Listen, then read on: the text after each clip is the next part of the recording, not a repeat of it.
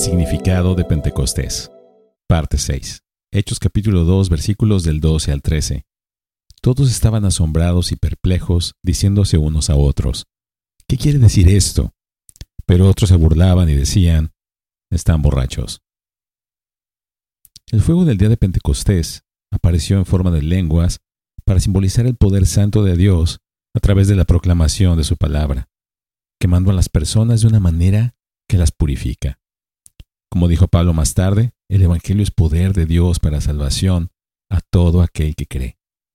Ese Evangelio debe ser proclamado verbalmente para que el poder se manifieste. A lo largo de la historia de la Iglesia, el Espíritu Soberano se ha movido invisible como el viento, donde Él quiere. Invariablemente, comienza con la Iglesia, purificando al pueblo de Dios, encendiendo sus corazones fríos con una pasión renovada por conocer a Dios y quemando la escoria del mundo que los había contaminado. A través de ellos se propaga a medida que se proclama el Evangelio, y el Espíritu imparte nueva vida en Cristo a los pecadores muertos. A través de su poderoso Espíritu Santo, Dios hace lo que ningún avivamiento orquestado por humanos podría hacer. Él trae un cambio duradero al regenerar y purificar a los pecadores muertos para que Él sea glorificado cuando la gente reconozca sus obras poderosas. Tal avivamiento es claramente un acto soberano de Dios, no el resultado de ningún esfuerzo o planificación humana. Antes de dejar el tema del poder del Espíritu Santo, abordemos brevemente la pregunta, ¿debemos procurar hablar en lenguas? Algunos argumentan que la señal de ser bautizado con el Espíritu es hablar en lenguas, y que si no lo has hecho, te falta una experiencia espiritual vital. Este es un tema controvertido. Si no estás de acuerdo, quiero pedirte que por favor trates de apartar tus emociones y razonar juntos las escrituras. Como dijimos anteriormente, no hay un mandato de buscar el bautismo del Espíritu Santo, aunque se nos manda a ser llenos del Espíritu. La evidencia principal de estar lleno del Espíritu es el fruto del Espíritu, que es un carácter piadoso. Gálatas 5, versículos 16 al 23 y Colosenses 1 del 9 al 12.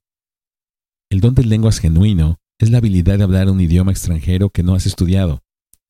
No es, ni en Hechos ni en Primera de Corintios, hablar expresiones exultantes, que es un buen término para un galimatías. En Hechos, los discípulos estaban hablando idiomas que los habitantes nativos podían entender, pero que los discípulos nunca habían aprendido. En Primera de Corintios, las lenguas necesitaban interpretación porque los habitantes nativos no estaban presentes. Pero no puedes interpretar sílabas sin sentido. Solo se puede interpretar el lenguaje que tiene un significado fijo y objetivo detrás de los sonidos que se pronuncian. Este criterio por sí solo invalida el 99% de lo que se llama hablar en lenguas en nuestros días.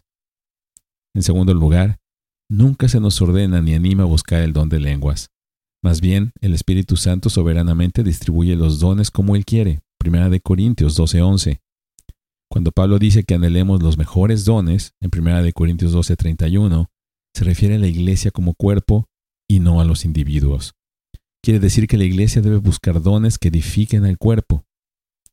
Así, las lenguas son una señal no para los que creen, sino para los incrédulos. Pero la profecía es una señal no para los incrédulos, sino para los creyentes. 1 de Corintios 14, 22. Bendiciones.